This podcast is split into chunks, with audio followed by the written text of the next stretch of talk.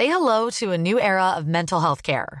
Cerebral is here to help you achieve your mental wellness goals with professional therapy and medication management support. 100% online.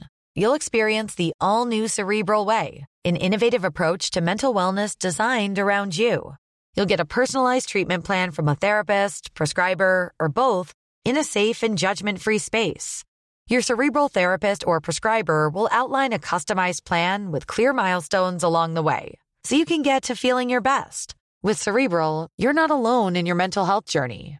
We're here to empower you to live a fulfilling life. So take that first step towards a brighter future and sign up today at cerebral.com slash podcast and use code ACasts to get 15% off your first month. Offer only valid on monthly plans. Other exclusions may apply. Offer ends July 31st, 2024. See site for details. Hi, everyone, and welcome to Pixels, a podcast for the discerning gamer.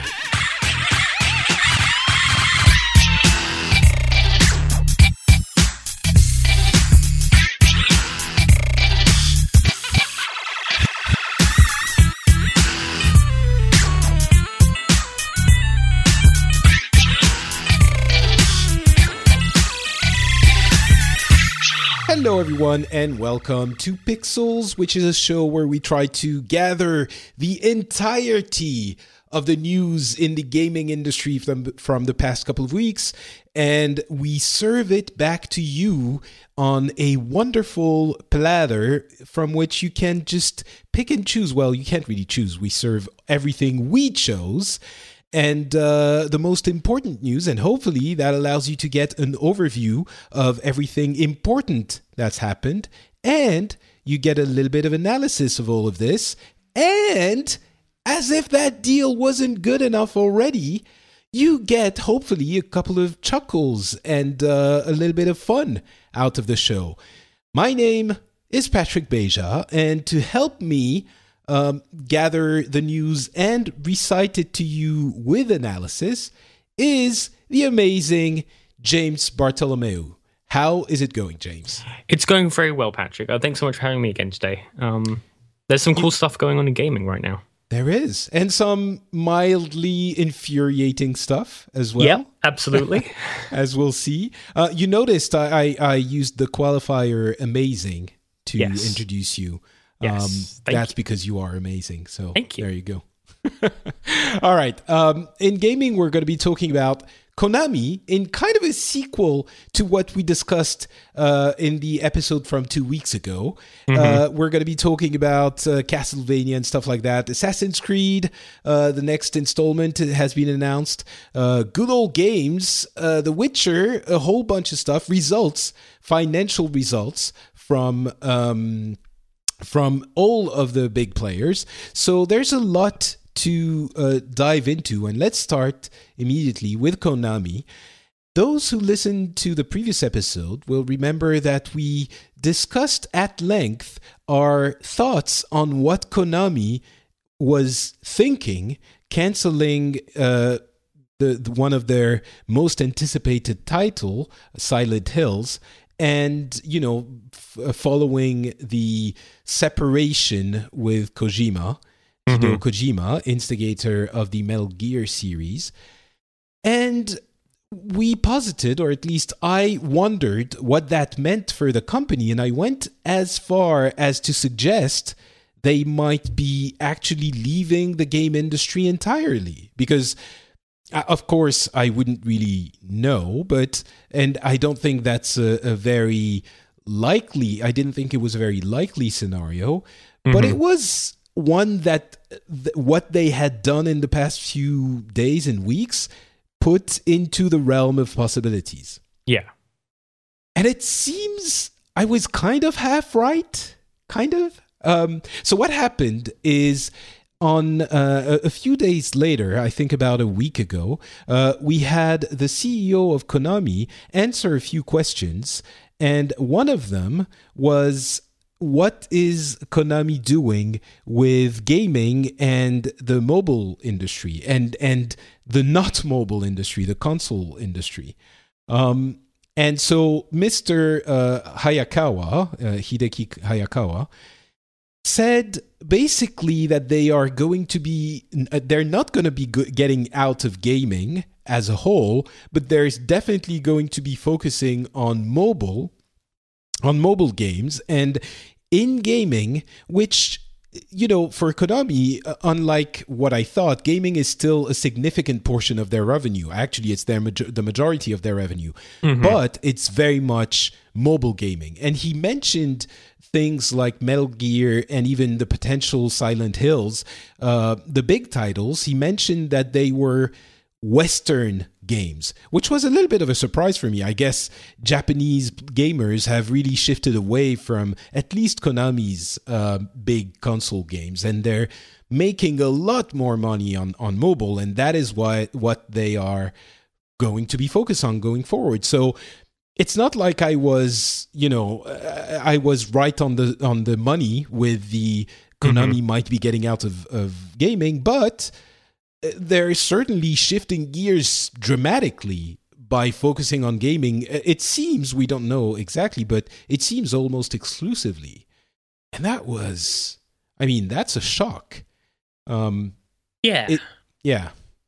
I mean, so what I've looked at is that it looks like while gaming makes them a lot of money in the West, that the Japanese stuff is a lot of it is gambling, like pachinko machines, and them moving to mobile kind of makes sense there because that you know you can get that ad- same addictive gameplay in the. Um, I guess with him saying it's Western market, he can he that's what they want to focus on here is the bigger games. But going to mobile makes sense in Japan with the the gambling that they like and and the the you know I, am not sure how how to say it the the, the mechanics of. Uh of uh, mobile games are sometimes a little bit akin to gambling, I guess. Yeah, exactly. Yeah. well, yeah. I, actually, we, we've heard a little bit more about this um, in conferences about mobile gaming. We've heard developers bemoan the fact that it was now a lot of people coming from the gambling world because there are some some of the same mechanics apply mm-hmm. for some of the mobile games.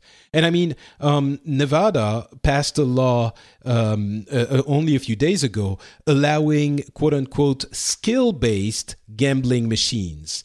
So. Huh. And, and so that is something that Konami was very happy about. They've been very vocal about the fact that this was uh, a good thing for them. Um, and yeah, I guess, I mean, in Japan, it's definitely mobile gaming, period, that is their cash cow at the moment. But yeah, there is some some similarity to to gambling more and more how to get people to spend as much money as possible uh, within the context of that uh, of that game there are you know there are good and bad bad mobile games but um, yeah i don't know it leaves a very sour taste in my mouth. Uh, Me too. You're probably a bit too young to to really have enjoyed the the old school Konami games. Um, uh, I, I mean, I've played I've played Castlevania and I've played um I've played Devil May Cry. I've played those games, but I have, uh, Devil yeah, May I, Cry is Capcom. That you are correct. Sorry. Um. Yeah, things like. Sorry. Uh, Contra, Gradius, and Contra. Yeah. yeah. Oh my God, Contra. Okay, so you're not that young. yeah. Sorry. Yeah, Devil May Cry definitely Capcom. That's um, really embarrassing. Yeah, so so I don't know. I mean, Konami is it's it's a bit sad.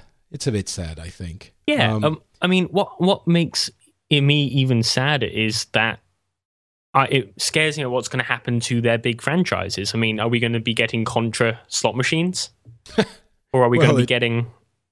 I mean, they've got they've got loads of IPs that aren't being used right now, mm. and what's going to happen to those?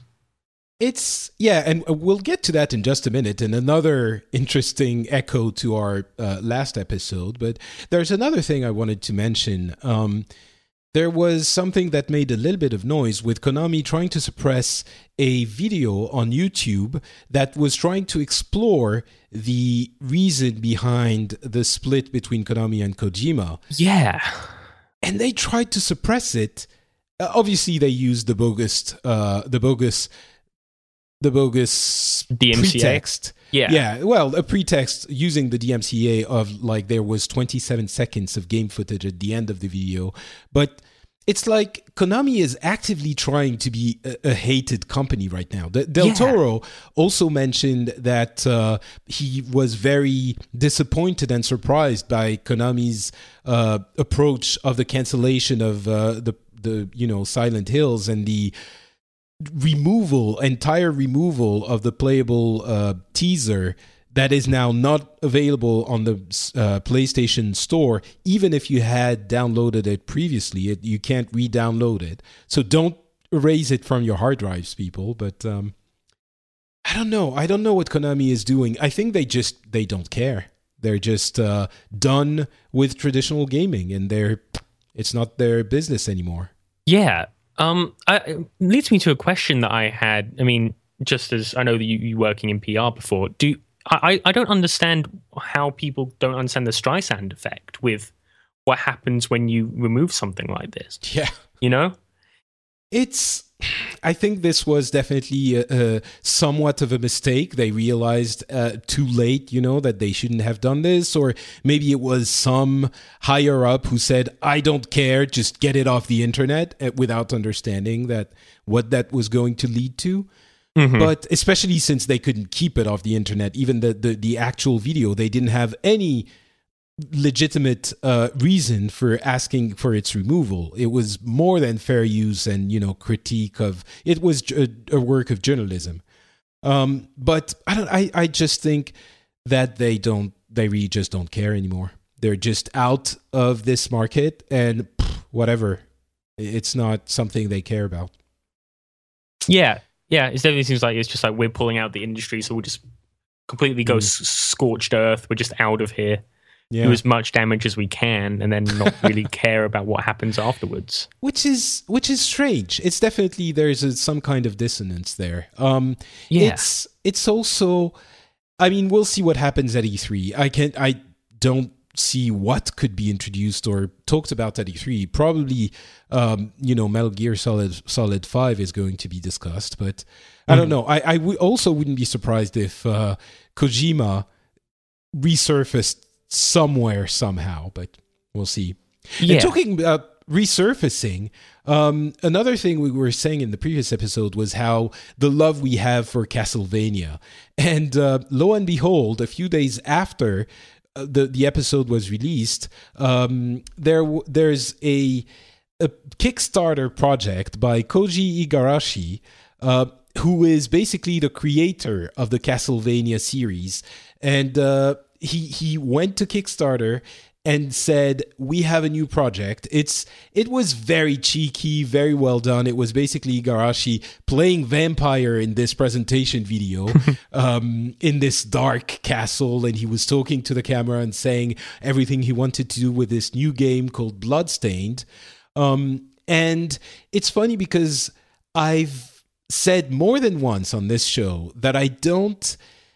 I'm a little bit tired of the nostalgia gaming Kickstarter trend where you know creators from old games that aren't very um, uh, uh, successful at this stage or that big publishers don't want to back uh, anymore go to Kickstarter and get a game launched and I'm like well okay that's cool but I wish there were more you know new Original things on yeah, yeah. original work. And and certainly there is some but obviously it doesn't have the draw because the the people don't have anything to to refer to when they look at those projects. But and and so I saw this and it played me like a violin. It was mm-hmm. like you know ex- it, exactly what we were saying in the previous episode like oh i wish i could play a modern castlevania. Konami has such powerful IPs and brands and uh, and they could do something with those memories that we have and it just did that Kickstarter project was exactly that. So of Yeah. course I went ahead and backed it immediately and shamelessly renounced everything I had been saying. Well, not quite. I, it's not like I hate those types of Kickstarters, but um, so I went ahead and pledged 28 bucks, which is the minimum you have to pledge to get a digital version of the game. And of course, and, and the, the, the thing is a roaring success. It's at, uh, Yeah. its initial goal was $500,000. It's now passed 2.3 million with 25 days uh, to go. So it's it wouldn't be surprising that it goes past 3 million. And I think the Kickstarter project was pretty well uh, put together. Basically, they have a huge amount of engagement and uh, different milestones that don't only have to do with the amount of money they get, but also with the amount of retweets and Facebook fans and all of that.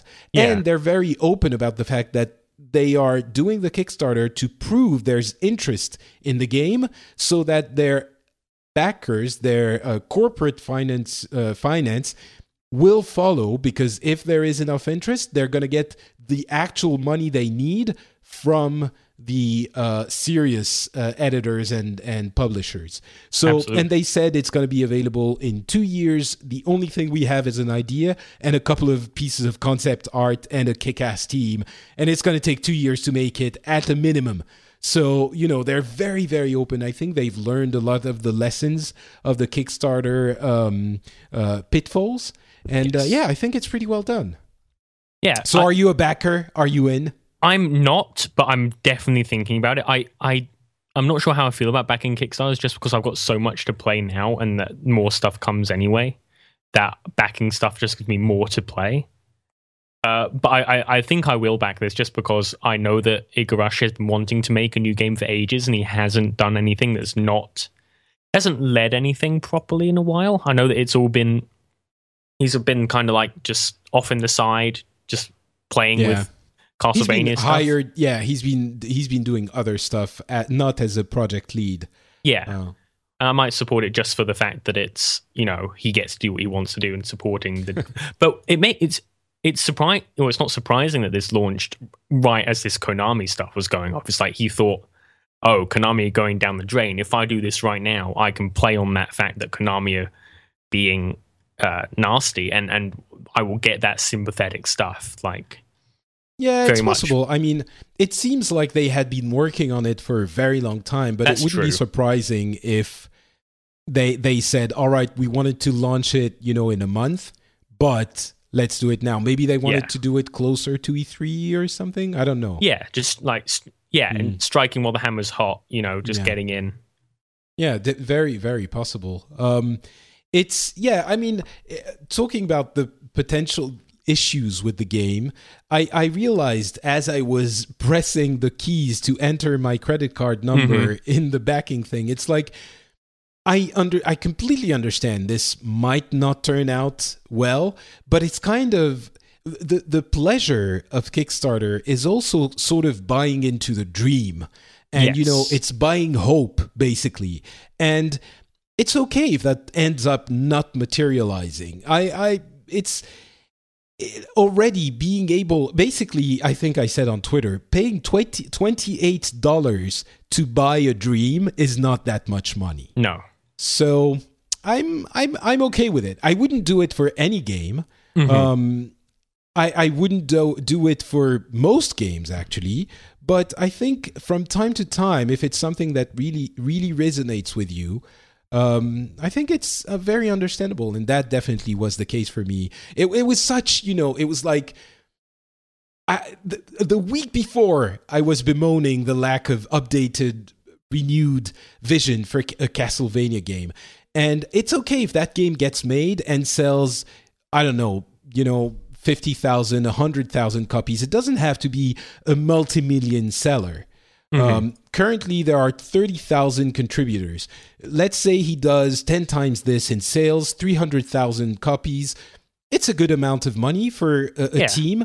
It's not something necessarily that would warrant the immediate backing of a publisher, but it's okay for the project as it stands. So, yeah, and also I think that if that happens and it shows that there's there's people want. I mean, it has already shown that people want Castlevania games. It also show that more people. It will show that a game like that can be successful, and more developers will start making them. Mm.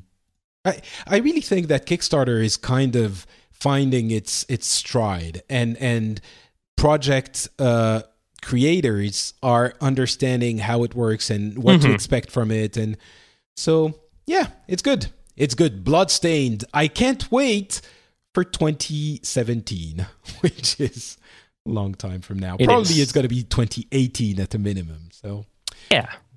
we'll see. Um, what else? Assassin's Creed is coming October 21st in a splash of surprising news.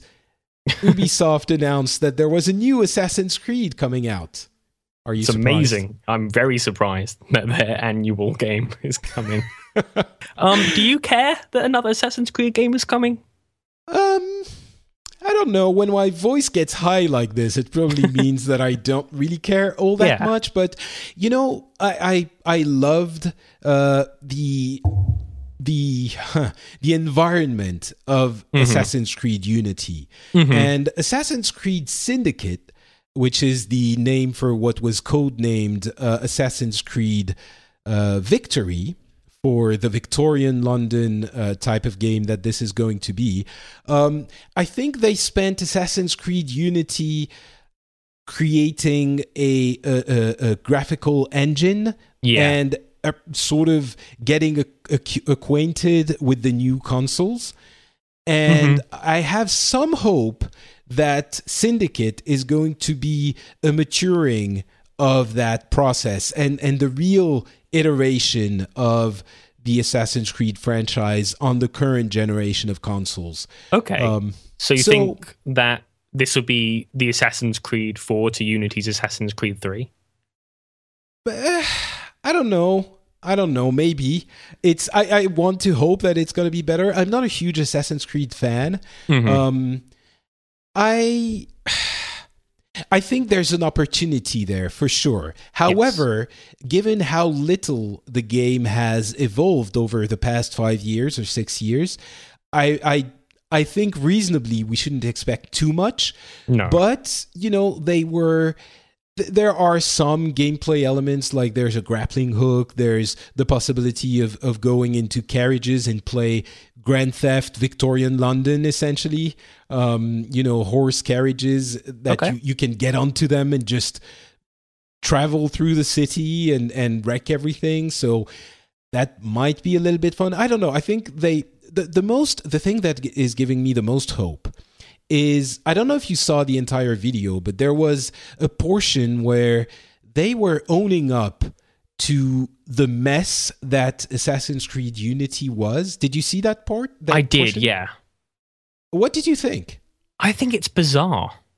Hmm. I mean, it's good to see that they're, that they're, you know, acknowledging that Unity wasn't a very was graphically not working, and it was, you know, it was a broken game. But it seems like a weird way to get back that goodwill. Because I mean, you saying that your game is messed up doesn't really help me. Once I've paid the sixty dollars for the AAA game, it doesn't make me feel any better. You know? Yeah, I yeah no, I see what you mean. As someone who has purchased uh, the game, I, I guess it's a way for them to to say that they're sorry. First of all, again because they've said it before, Yeah. and I think it's a way of saying, uh, yes, we know this was a terrible uh, uh, f up.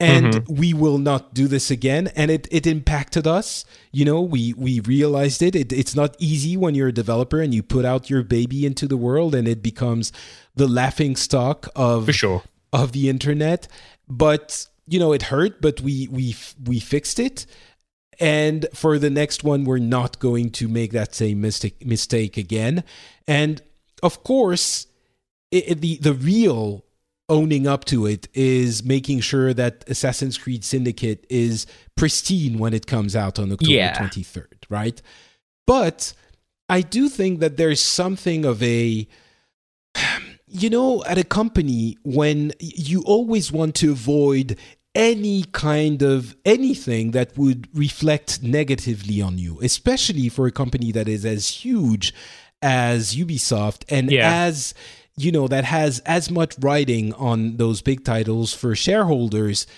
as Ubisoft. And having worked in PR, I can tell you that this is a cardinal rule of of PR it's a very tough call to actually bring the conversation back on an, a, a dark portion of your history That's a very as a good point. Yeah. Um, and and I think that if they hadn't done it, it, it there would have been snickering on the entire internet. You know, it, it would have been part of the conversation. So being courageous enough to actually own up to it allows them, and of course that's why they, they did it, allows them to control the message that is traveling around that particular issue when inevitably they have to announce their next game. Yeah. So, but I do think it is a very difficult decision, and I think they handled it well. I think they handled it respectfully and sincerely, uh, however much, you know, however sincere, uh, highly produced video, you know, presentation video can be for a big company. But Yeah. I it, it did resonate with me. I it Yeah. felt like you know uh, something that too few companies do. They ignore the elephant in the room, and it makes them come out as less sincere. I think in this case, it served Ubisoft well. H- have I convinced you, or are you still queasy yeah about no you it? you have you have uh, convinced me I, I think that it definitely it understanding that them saying hey we messed this up is definitely them saying like uh is definitely saying like we did we messed up and that's not good for the shareholders because the shareholders be like oh you guys messed Yeah. up and you're you're agreeing that you did so Yeah. yeah i agree with you there i do think that and i think that them controlling the message is is definitely i i think i would have rather they apologized outside of the marketing video Mm. because it's definitely a but again i understand that shareholders want that to be done yeah, so you can control the message Yeah, I think I think well, honestly, I think if shareholders had had well, it, it has little to do with the shareholder holders themselves. They don't, you know, craft the message, but it's Yeah. dangerous for the company to express itself that way yeah exactly because the game any any little misstep they take in any announcement can reflect back you know can be reflected in Sure. the the quotes uh, the the shares movement and so but yeah ultimately i think it serves the company and that's the big Yeah. irony of all of this ultimately i think when you do the right thing for by your customers i do think that in the long run it serves your company and your shares and your Yes. value be it delay a game to make it good when it comes out be it develop you know leave enough time for for development for for the game be it be straightforward with your with your customer base it's you know a company like valve or blizzard uh, that or you know companies that take the time to to polish their games and and have a very conscious look at the, the the economy of all of it. So they they don't want one game to to never come out and and let developers run through you know Mm-hmm. like artist developers run free forever and never release a product. Of course you have to have economic considerations but if you try and focus on the product and what's best for the product th- everything else will follow. And i think that's a mistake that that a- lot of companies make.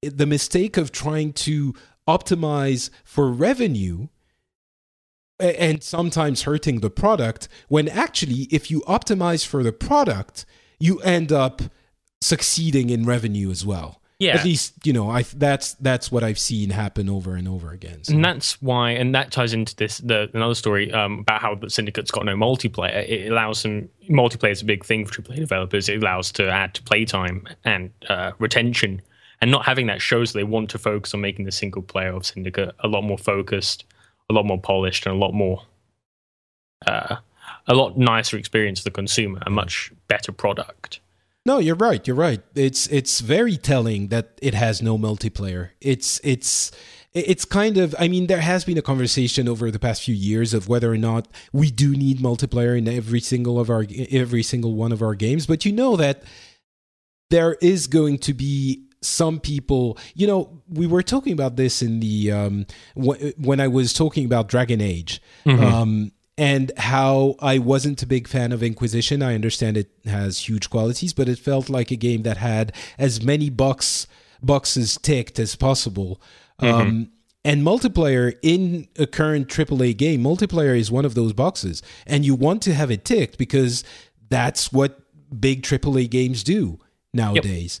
Um, so them saying, you know what, we don't want the multiplayer to be in because it's going to distract from the focus we have for our game. Again, I think it shows a little bit of of it's not like it's not you're throwing yourself into the unknown. It's not the most incredibly courageous decision ever, but it's again a, a step in the right direction and something that makes me think uh, that the people at, at Ubisoft are actual human that learn about that Yeah. learn of them their mistakes and that want to make a good game. And with all this, I'm still not sure that Syndicate is going to be something that's going to get my my interest, but you know, the the promise of Assassin's Creed is always uh, something that is seducing.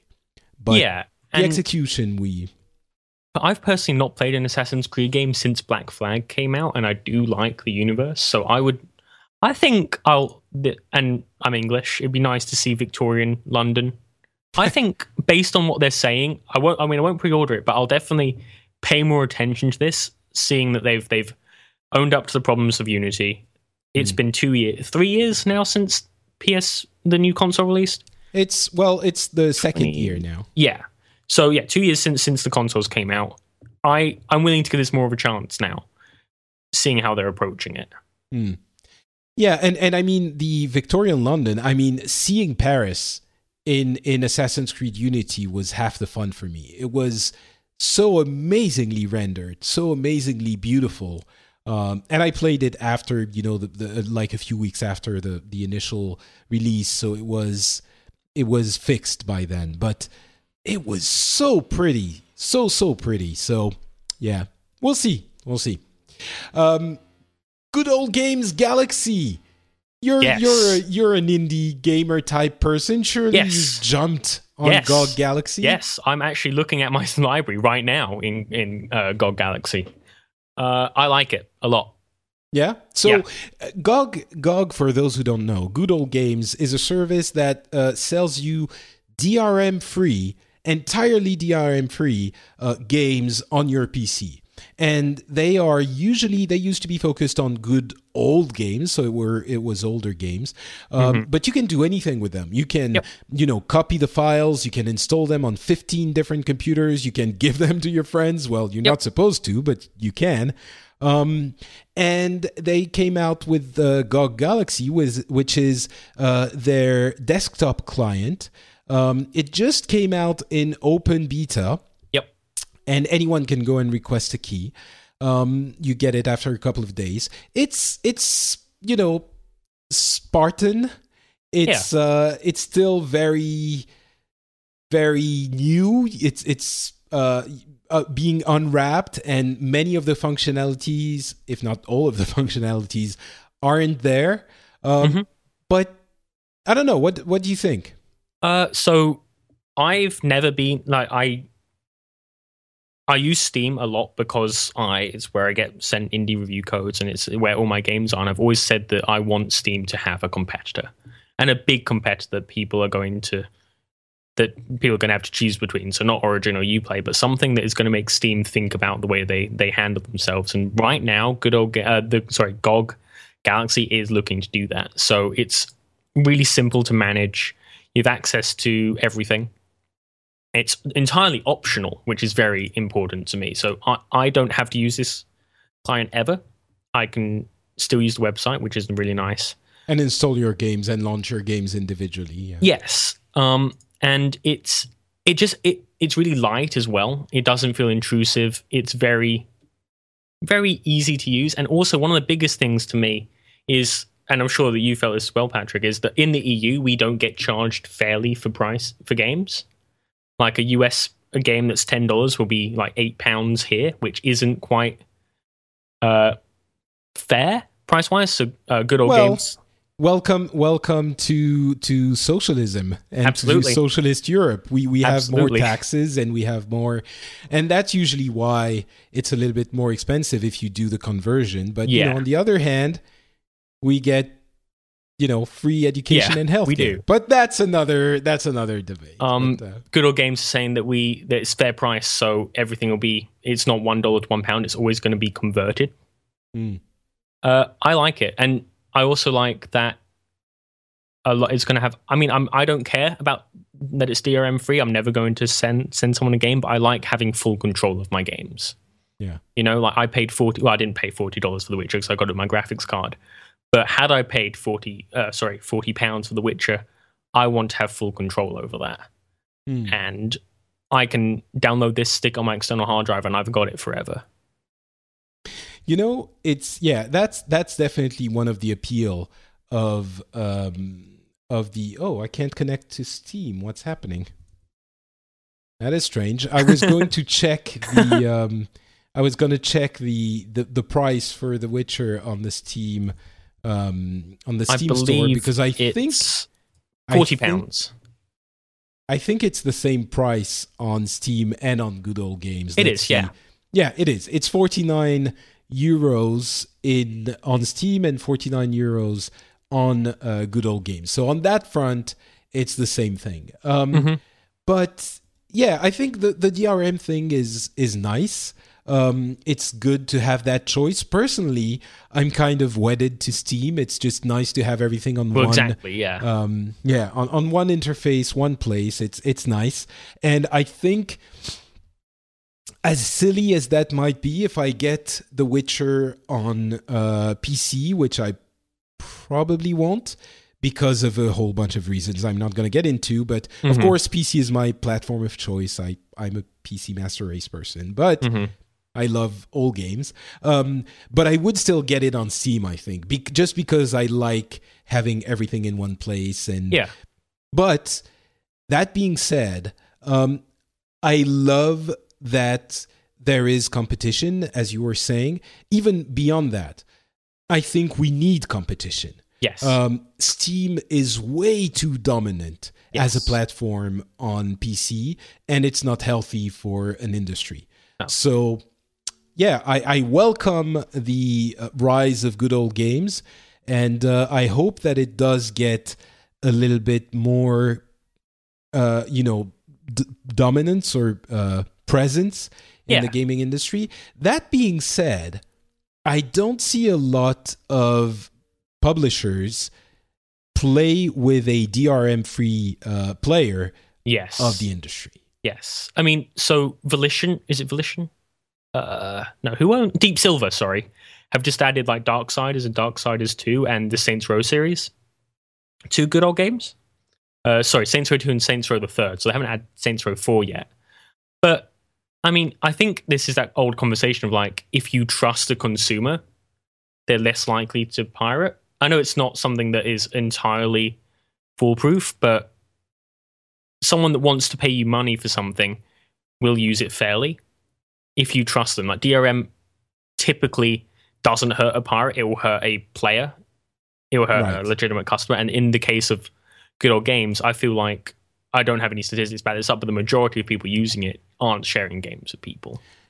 Yeah, I don't I don't know about that. Uh, maybe, but the thing is, if you you it, your games are going to be pirated anyway, Yeah, and, and exactly. all games are available on torrent sites very easily. easily. Mhm. Um, I still don't think it's going to be enough to convince the people who No. own the rights to put their games on on on good old games, but I think there is a place in today's market for good old games as a second or third window for a game. When it's, you know, a couple of years old, uh, you know, two or three years old, it's been, you've sold as many of them as you could sell, you know, on, on all the consoles and Steam and, you know, whatever your own um, uh, service that you have, be it Origin or Uplay or whatever other uh, proprietary service, um, you might think, you know, I, there is a portion of the players who are using good old games Galaxy, and I want to cater to those players as well. So I'm going to put it in there, maybe a little bit less expensive or whatever, and it's another outlet for your game and for you to be able to make money. And as that happens, if Good Old Games manages to grab a portion of the of the audience, um, I could see how down the line. Um, publishers might start thinking about maybe using a DRM free uh, Mhm. policy Yeah. down the line, you know. But not definitely not right. Oh now. no, yeah, espe- especially when you have people like Ubisoft and uh, EA using extra DRM on top of Steamworks, like using Yeah. UPlay. I mean, I'm not, as I said, I'm not overly concerned about the lack of DRM. I I'm mostly supporting Galaxy for the competition. I've Right. always said that I want Steam's customer support to be better, and I want Steam to be. Um, I want to be able to make my own branches. I want to be able to use. Oh, I I won't be able to make my own, but I want people to be able to make their own versions of the Steam client. and Well, good luck with that. yeah, but people, um, good old games recently put up a poll saying, "Hey, do you guys want us to make this open source and making Galaxy so you can make your own branches of it and and change it?" And I like that. Yeah, definitely. And also, by the way, uh, Good Old Games and uh, CD Projekt are very close. I believe it's the same investors, the same. It's a you know the same company ish, or Yeah. at least the same owners. Um. CD Projekt owns CD Projekt. I think CD Projekt Red are the guys that own CD Projekt. Uh, that is a little bit too specific for me. Um, I, I know that they're definitely the same bunch. Yeah. Uh, and and it shows when you're um, when you're you look at the you know the the first thing that sh- you see on uh, good old games is The Witcher Three, obviously, Yep. which you can buy immediately. Um, and you know there, it's the the Polish uh, the Polish developer that developed. Uh, that developed all of this. Um, I'm trying to Google at the same time. Now, now you sort of put me on the yeah. So on the spot. um, CD Projekt is the capital group, and they own CD Projekt Red and then Red Good Old Games and good old games. There you Yeah. go. There you go. Right. Um, so it is. It is definitely something that they they tried to rush to market Mm-hmm. to get to make sure that uh, it was available for the release of, of The Witcher Three. Which honestly, unless you're an idiot like me, there is no reason to buy uh, The Witcher on Steam. You should definitely get it on on good old games. And I actually, you know what? I think I might. Um, I don't I- know. I think it doesn't make much of a difference. I know that I know that actually the version you get on The Witcher on Good Old Games, you get more content with it. Like you get the the um the down the, the extra the extras. So you get the like wallpapers and soundtrack and HD videos for free. I know that on the Steam version you don't get everything. You just get the um the artwork and the wallpapers, whereas the good old games version, you get the comics, you get the soundtrack, you get HD videos, you get paper toys. More With- extras come with it with the good old games version. Well, there you go. One more reason to to go with good old games. Um, and talking about The Witcher, holy moly, is it getting good reviews? Yes, yeah, amazing That's- reviews. That's pretty. It, it, it was such a tall order, um, taking the world of The Witcher and making it open open world. Yeah, Um, it's it's uh, most. I mean, all of the reviews have been been done before release on PlayStation Four hardware. Um, Yes. And there are a couple of glitches here and there, but it's it seems very good. It's definitely not as pretty as the trailers uh, led everyone to to believe. It's pretty. It's not mind blowingly pretty, but it's it's shaping up to be a great game and i think so i i, I because i'm going to be traveling i'm going to be taking my ps4 with me i think i'm going to get it on ps4 basically Okay. uh, uh, after after the show ends i'm actually going to go and um, go to my local store and try to get them to sell it to me before uh, before the to the date of tomorrow which Sure. is the date of uh, but um mm, so you you got it you're ready to play it are you excited yeah. I got it with my graphics card. I bought a 970 back in April, and uh, I got it with my with that. And I'm yeah sitting here preloaded, ready to launch in 11 hours. They've got a countdown on the site, so launching in 10 hours. I'm very ex- I'm very excited for this. I really enjoyed everything else in the Witcher series. and I've read a couple of the books, and I'm very excited to play this. i you know i'm um i was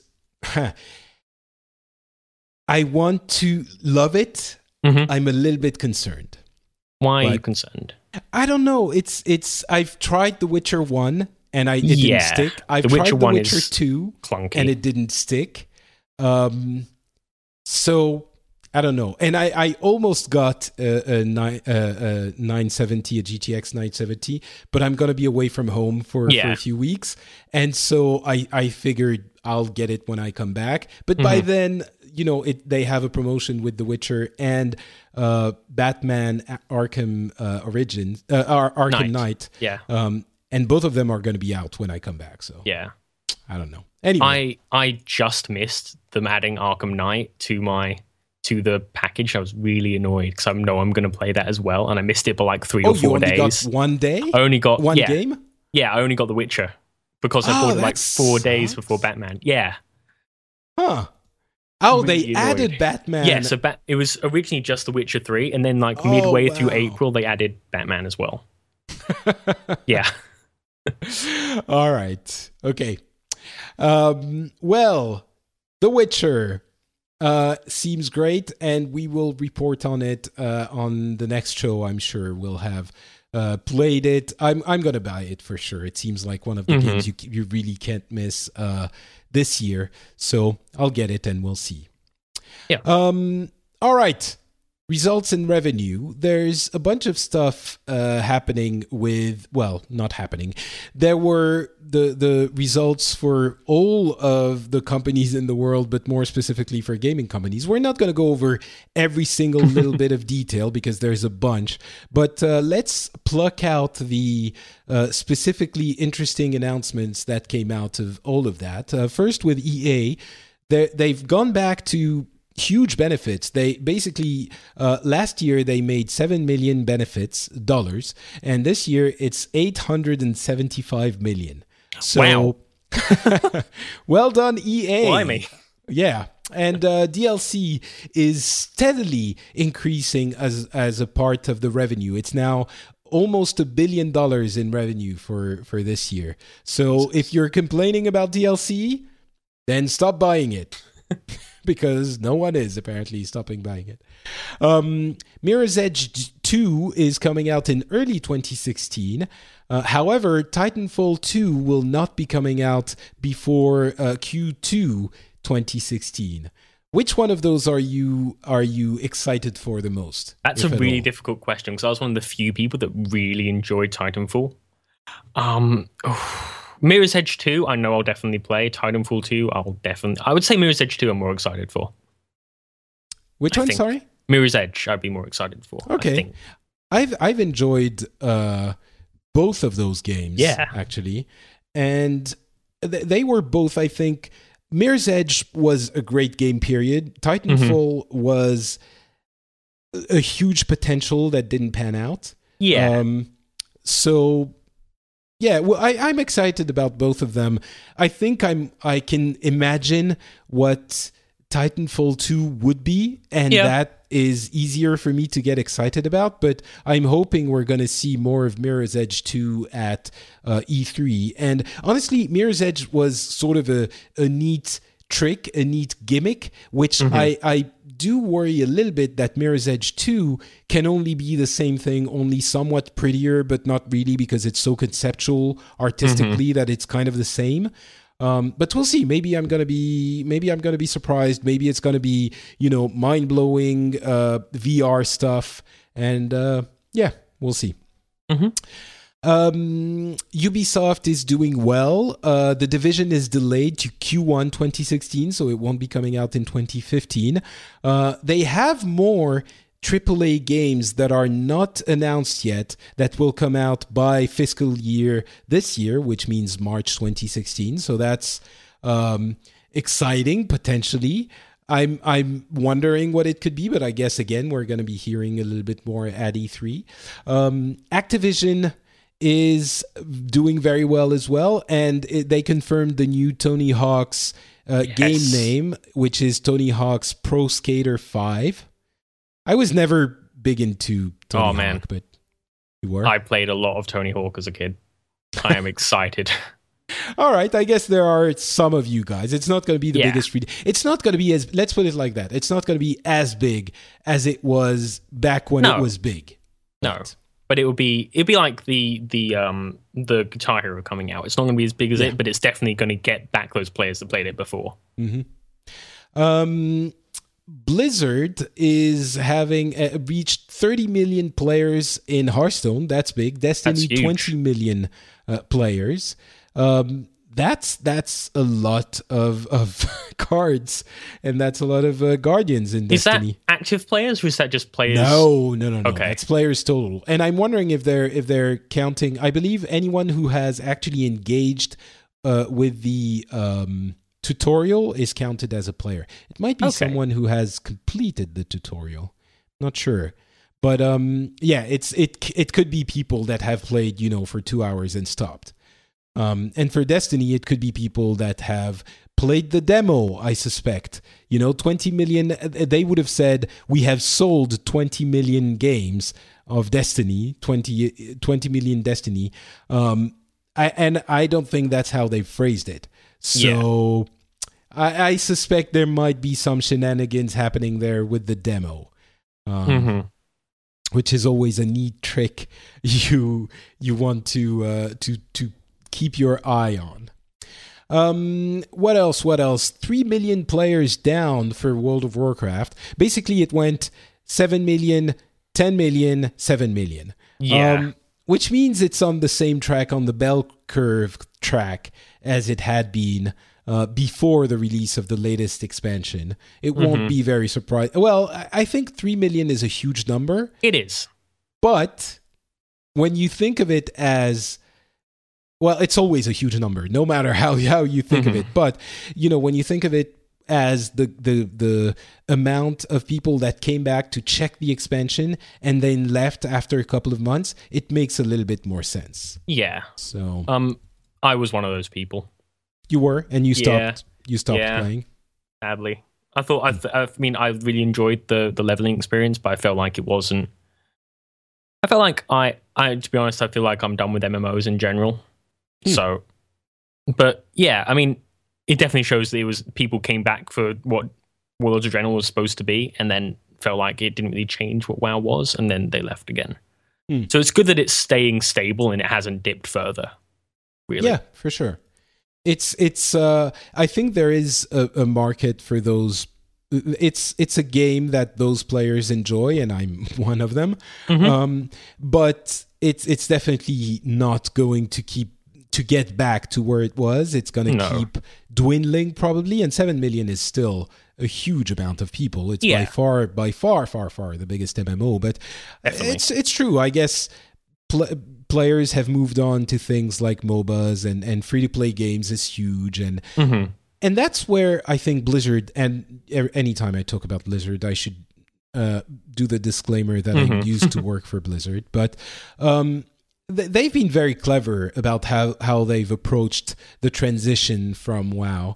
Um, they worked on what we suppose was an MMO, and they decided it, it didn't really work. And because the market is not where it, it was, they didn't find the formula to make WoW 2, basically. However, however different or sci-fi or FPS like it would have been.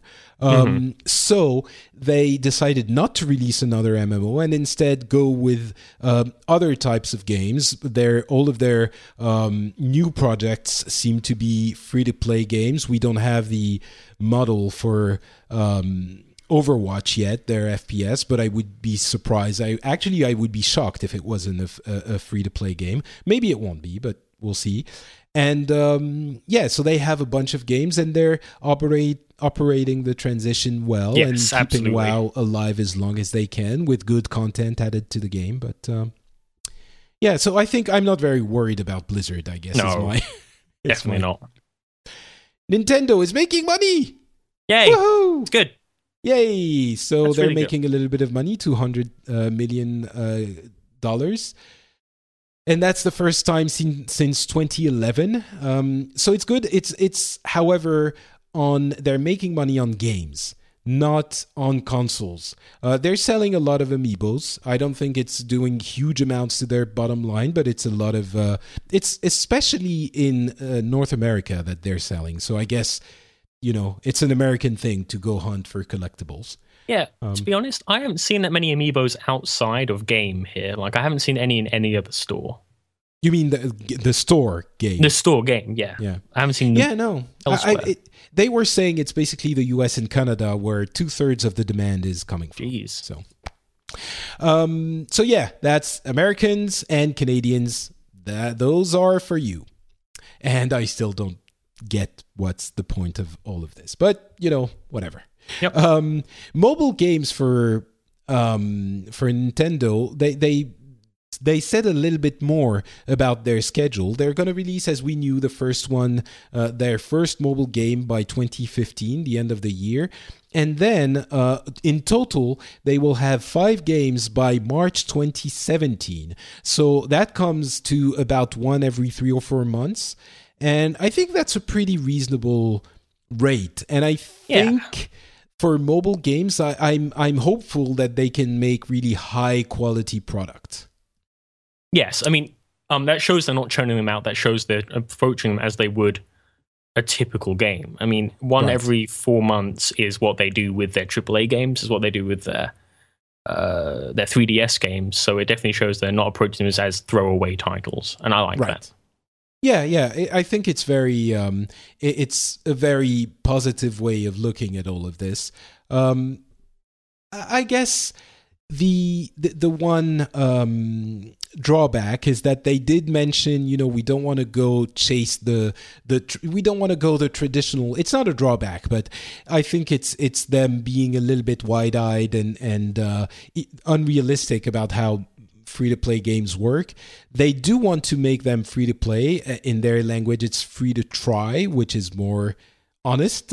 Yeah. um, but they they want to have as they want to design the games for as many people as possible to be interested in buying elements of the game and not chase the whales in the free to play uh, Yeah. market. Basically, not design the games so that people will come in and the ones who want to pay a lot of money will be able to spend you know hundreds and hundreds and thousands of dollars on their games and I- I really hope they manage to make it.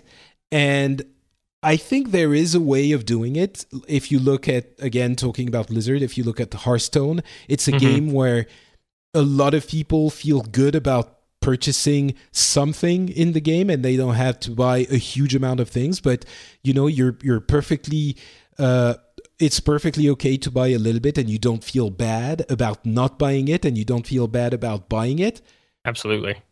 but I don't know if it's possible to to do on you know five different games.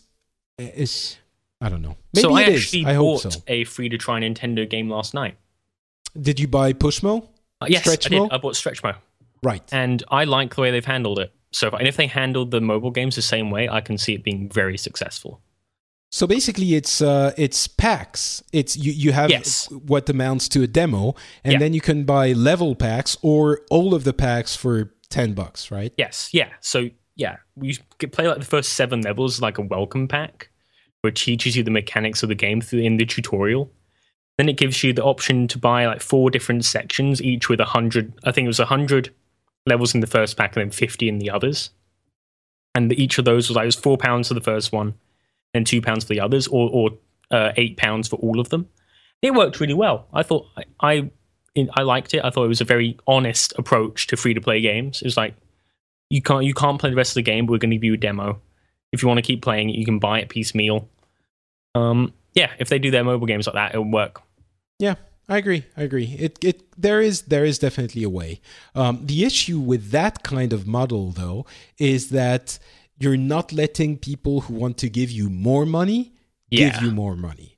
And I think that's maybe there are going to be games like this and games like the more traditional route of, of free to plays, and maybe they're going to try and see what happens. But my fear is that they realize they're making so much more money on the whale hunting games that um, that they end up, you know, after a couple of years, maybe focusing a little bit more on those.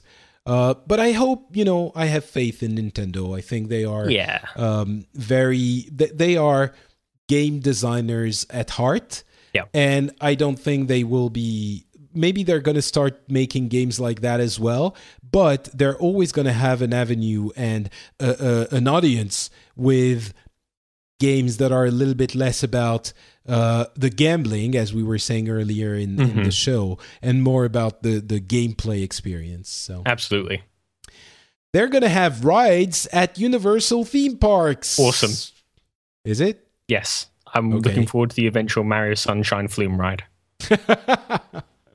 yeah, I'm not a big, you know, uh, ride guy. So oh, me neither. oh, okay, all right. So you were being sarcastic. Definitely. I mean, I don't see any problem with this. I mean, there's Harry Potter rides in Universal Studios. I think it's you know, any way mm-hmm. that I can experience more Nintendo stuff is good, and it's a way for them to make more money. Yeah, yeah, why not? Why not? I'm not. Yeah. I'm not against it. It's just it's like the amiibos. It's not necessarily for me. Exactly. But, yeah. Yeah. Um, there is going to be for the first time in 25 years World Championships. Uh, the Nintendo World Championships at E3. And uh, awesome. yeah, I guess if you don't have anything new to announce, just do something else, like a kind of esports thing. Why not?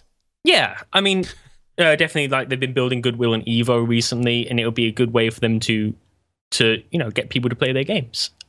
It's you know it's telling that they were they were mentioning in their calls uh, that the games that have been performing really well are the games that they got people to come back to and that have uh, on multiplayer components and uh, and added content on a regular basis. And i think that's nintendo discovering the power the staying power of games that nurture their community on the long tail um, so that's good. That's always good, and uh, it's nice that Nintendo is embracing it. Yes. Um, Capcom has doubled its profits. Woohoo! Um, Street Fighter Five is going to be released by March 2016. That's a confirmation of a leaked piece of information we had. I, will be looking forward to that very eagerly.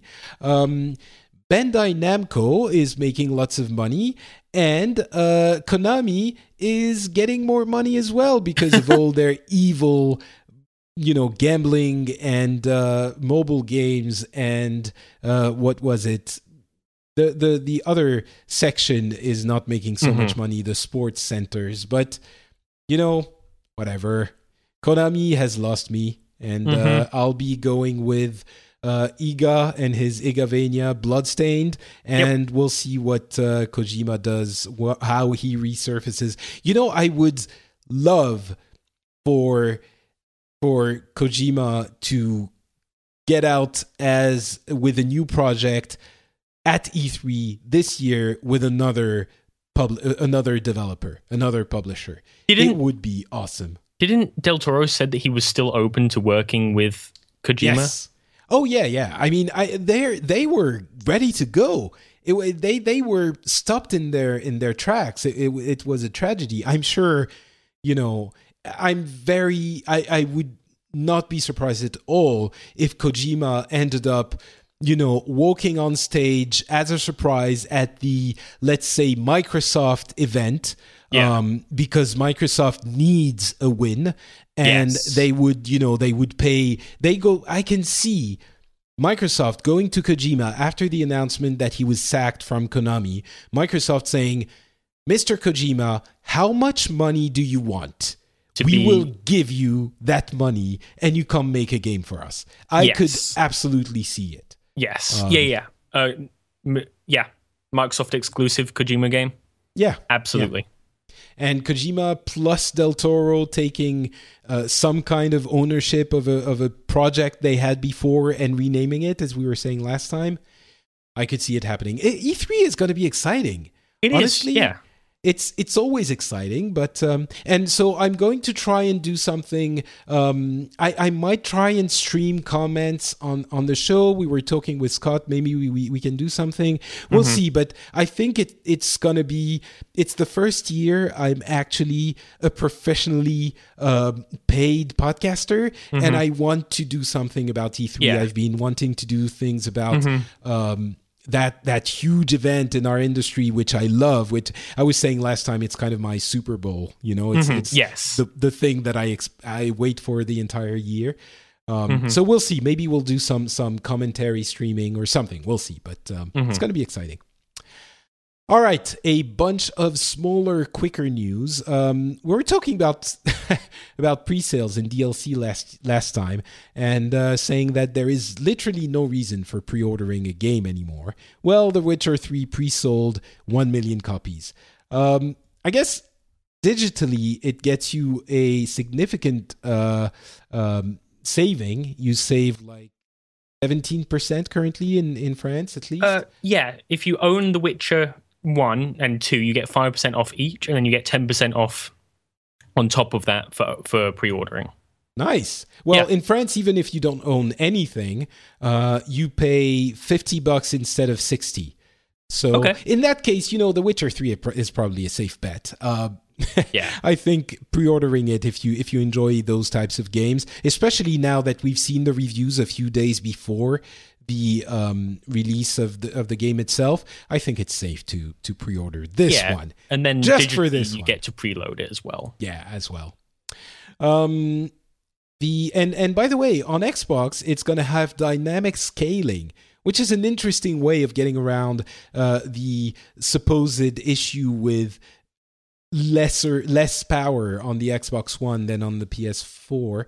Um, it's going to dynamically switch between 900 and um, 12 8, uh, 1080p uh, for depending on the game's complexity. I think that's that's pretty neat. Um, that's a nice way of doing it. Yeah. If you can't have 20, 1080p all the time. And by the way, maybe the the first day one patch is going to fix this, but all of the reviews were noting that the PS4 version was having trouble uh, staying at 30 images per second. So 30 FPS was already difficult on PS4.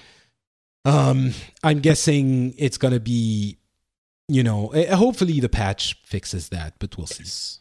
Yes. Hey, James. Yeah. Did you want to play more Candy Crush Saga? Sure. Yeah. Well, it will come pre-installed on Windows 10, Oh, so you can play as much as you want. Wonderful. Um, I loved that title by uh, Ars Technica. The article Yeah. uh, is titled "Humanity Weeps as Candy Crush Saga comes pre-installed with Windows 10." Do you think Candy Crush is going to go away like the, the way that Angry Birds did, or do you think it has too much of a presence now? Um, no, I think it's going to go away. I think Okay. even more than this. Well, Angry Birds hasn't gone away yet. They sold so much. It's not. It's not like they have. They're making less money now, but they haven't managed to renew their successes. Which is Yeah. what, by the way, Iwata was talking about uh, with uh, when he was announcing Nintendo's arrival on mobile. He was saying all of the developers for mobile games are one-hit wonders, and it was the case with. Uh, uh, Angry Birds, and honestly, I think it's the case with Candy Crush Saga. They have Yeah. they have successes here and there, but the big one is Candy Crush Saga. I think it's going to go away. Um, Okay. It's not going to go away now. It's not going to go away soon. But I don't see King, which is the developer for Candy Crush, um, Making another one. Yeah, making another one that is that as big as this. Maybe, maybe you know, maybe I'll be wrong. And certainly, they have a bright future ahead of us with Candy Crush as it as it comes pre-installed with Windows 10. But yeah, Humanity Weeps is kind of my. Yeah. I don't know what if you could choose one game to bundle with Windows 10, and realistically, you know, a game that could be bundled, not The Witcher 3. You know, it's not a game that everyone would would like to play. Is there a game you could think of that could fill that that casual gaming need for any Windows 10 user that wouldn't be looked down on by the gaming community? So something like the Solitaire and Free Cell that already come bundled. Yeah, yeah, but but like actual games. Um, it would have to be something like this. I would say It's hard. I'm gonna have to think it? on that. Yeah, I might have to respond at the end when we're done. I'm gonna have to think. All right, let, let's try and and uh, listeners come uh, on Twitter or on uh, on on the site at FrenchSpin.com if you can think of a game that would be better suited than Candy Crush. I think it's perfectly suited actually. Candy Crush. It's it's the Yeah. perfect game to to include in Windows 10, but one that would perform the same function but leave less of a queasy feeling in Yeah. our stomachs. Is is it the free to play version of the game or is it the full game? Oh, I'm sure it's the free to play version. Yeah, see, guess, that makes me feel weird. But if it was the full Yeah. game, I think that'd be fine. Mm. It's just like I've had a computer come with Bejeweled installed before. It's the same thing, isn't it? Yeah, yeah. Hmm. Maybe maybe a Nintendo game. Maybe Stretchmo, but you know it's Yes. on 3DS. But uh, um, Microsoft, we talked about the Gears of War uh, thing. There was a leaked video that basically confirmed the game was coming, and that's one of the games we're going to have announced at E3 for sure. Uh, but they did something interesting. They banned um, the the Xbox Live accounts, and in the process, uh, so basically, it was uh, gamers testing the game, uh, and they were under NDA, under non-disclosure agreement, and um, they they uploaded the their videos of the game to a service that basically leaked it. Um, and it was a friend who sent it to a friend who didn't know it was basically anyway a couple of people got their uh, their accounts banned which bricked their xbox ones Oh, um, I think they're gonna get. Well, it's not that they're bricked; it's that they're they can't use them until Microsoft decides what they want to do with the accounts. Um, I, I guess they're gonna have uh, some penalty. Maybe they're gonna be banned for a little bit. Um, but yeah. Anyway, good news: Gears, Gears of War uh, remake confirmed. Woo. Yep.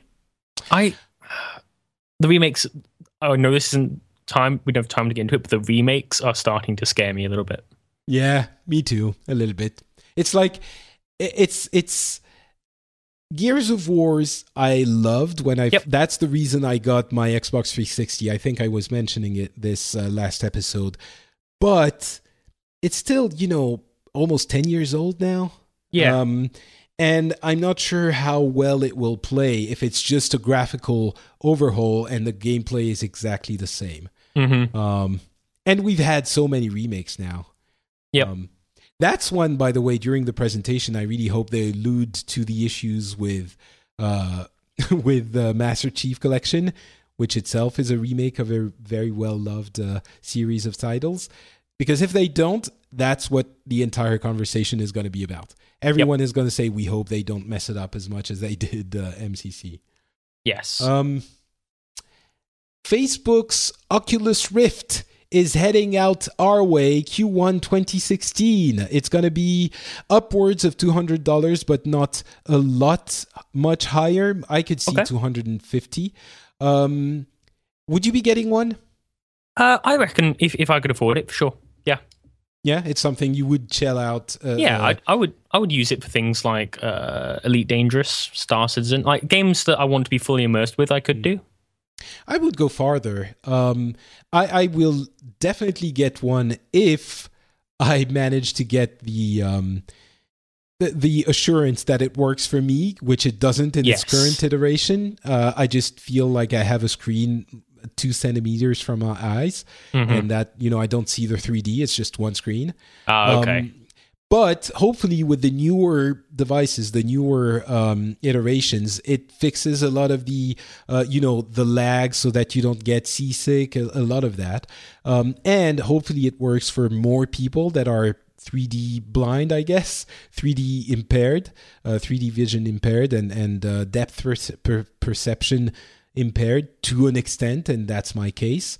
Uh, it's weird because I see depth. I don't have an issue with depth depth uh, per- perception in the real world, but with 3D things, it doesn't work as well as it should.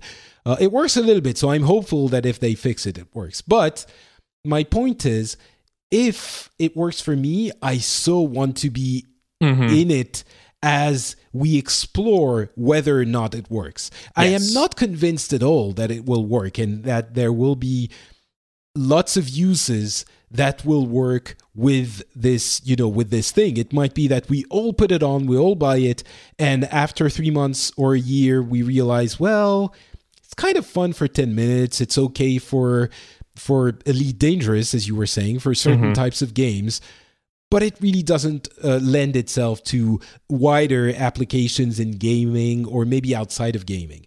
I I don't think it's likely that uh, that's going to happen, but it's possible. But I want to find out. I want to be downloading games and and trying them out and downloading different applications, you know, like like the different things that that the guys are going to be thinking about outside of just gaming. Uh, and I want to be there. So a year away, it's coming. Yeah. And by the way, good choice on that uh, GTX 970 because that is the recommended uh, hardware that Yep. they are that they listed. I think I th- I think the, the recommended hardware there is quite reasonable. The, what they're trying to do. Well, it's definitely it's not going to be you know your average laptop. No. Um, it's it's you know it's interesting what people call reasonable depending on their on their approach of gaming. Um, Yes. the the graphics card that you're talking about, the GTX 970 or the AMD 290, um, Mhm. it's a piece of hardware that costs upwards of three hundred dollars. It's three hundred and fifty dollars. It's Yeah. basically the price of an entire gaming console. Um, and you need to add everything else around the PC. yeah, it's So- not cheap. yeah, I think a PC that can be used reasonably with an Oculus is a eight hundred to seven to to one thousand dollars rig. Yeah, Um, but that, I think that makes sense because the people that want to use an Oculus Rift are the PC gaming enthusiasts that are going to have that rig. right? Yeah, Yeah. no, absolutely, it does make sense, and I think a year after the release, the the hardware you need is going to be a little bit because this is the bare minimum. They they spent a lot of time going into the details of what you need, what you, uh, the type of uh, calculations you need to perform to have decent images on the Oculus Rift, and we are just now power wise able to create that kind of um, these kinds of graphics because it would be anyway so a, a year down the line if you're not really into this wait until 2017 for sure Yeah. and by then it's going to be a little bit more affordable i'm sure the device itself will have improved and it's going to be less expensive and and more pcs will be able to do that so Yep. the void is kind of a vr thing Oh man, are you excited about this? I can't decide whether uh, it's complete bullcrap or whether I'm excited. So I am excited, but just because I can imagine going to Nerdtacular and being like, "Hey guys, let's go down to the void for an afternoon and let's ha- take a couple of beers and let's just let's shoot aliens as as a group." So the void is basically a giant warehouse where they install um, a set that has only the physical elements. It's basically it has uh, uh, hallways and console monitors and doors and stuff, but all of them are just gray stuff. It's just walls. Um, and then you put on a VR headset um, and you walk around, and the graphics are overlaid on reality, meaning that if you extend your arm and try to touch the wall that you see in your headset, you actually end up touching the wall that is physically present in that set. Yes. Um, and I think that's a cute idea. I think it's it's going to be very difficult to actually implement well. Uh, but maybe it's possible. I mean, the, the amount of things you need, you need the tracking to be perfect for everyone involved and no lag, and the device to be portable and to be portable enough that, you know, you can create the graphics. You need to have a PC strapped on your belt, basically, that is linked to your VR headset. Yeah. It's, it seems like a big problem. And even then, once you actually do it, I mean, yes, it could be fun, but and it's gonna. The first one is gonna be built in uh, in Salt Lake City, which is why you were mentioning Nerdtacular. yeah. It won't be available for this Nerdtacular, No. unfortunately. But um, I mean, the weight thing, I think about it like if you're going paintballing, you're carrying a heavy gun and, and a backpack, you know? You're going into this kind of thing for realism, I would say. And so having to carry around a little bit of weight to me doesn't bother me. Hmm. I mean, it is obviously something that I would rather not happen, but it's not something that I wouldn't do it for. yeah, yeah, no, it's not just about the weight. It's it's everything. You know, Th- there are so many challenges into making this vision Sure, yeah. into reality, but. Maybe we'll see. I'll I'll put it on the side as you know. Uh, uh, let's let's look at it again in a year and see if it has gone anywhere at all, except yeah. you know the, the the forgotten realms of forgotten projects that were silly to begin with. hmm Um, it could be great for for you know team um, events for companies instead of going Yes. karting or or paintballing or wine tasting, which you know can have its its Yeah. in, it's interesting as well.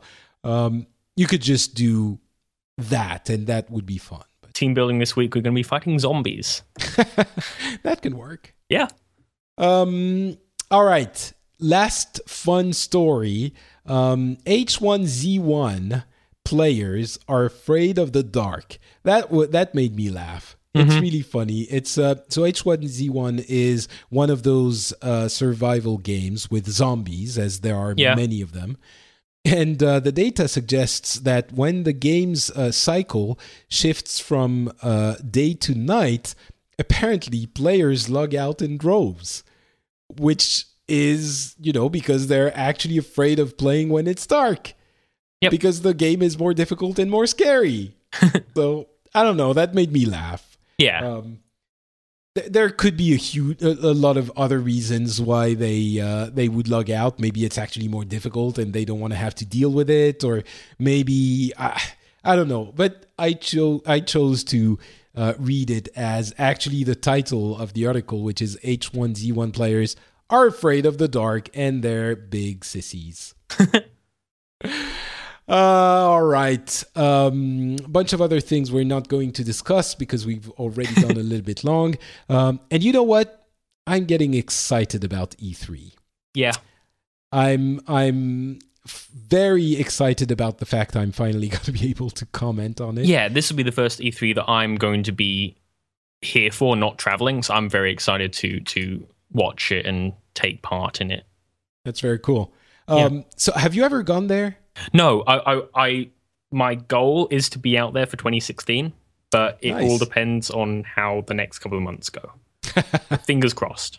All right, I'll cross my fingers as well. Um, honestly, I don't even think I would want to go there anymore. You know, I'm I'm over forty. I've done a bunch of. Uh, I've never gone to E3 specifically, but I've done a bunch of uh, gaming shows in in France, in Japan, in the US. Um, I think I'm ve- perfectly fine following it from the comfort of my home and uh, watching the the presentations in much greater comfort than the people who are actually there. I don't get to try the games, but pff, it's you know I get to watch the videos, so You know, I'm happy mentioning doing that, that. I think I would rather go to Gamescom in Germany. So yeah, I've never to, been to be able to play the games. Yeah, I've never been to Germany, and I feel like it's it's a lot closer. Obviously, just pop on the train in London and go to. I guess Gamescom's in Munich, but get on the train from London to Berlin, and then It's in Cologne. Is it? Oh, it's in Cologne. So yeah, there's a train that goes there. Well, Um, there you go.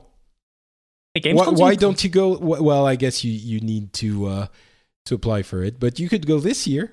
I could do? Yeah. Oh, Great. You see, think tank. Where we we have ideas. yeah.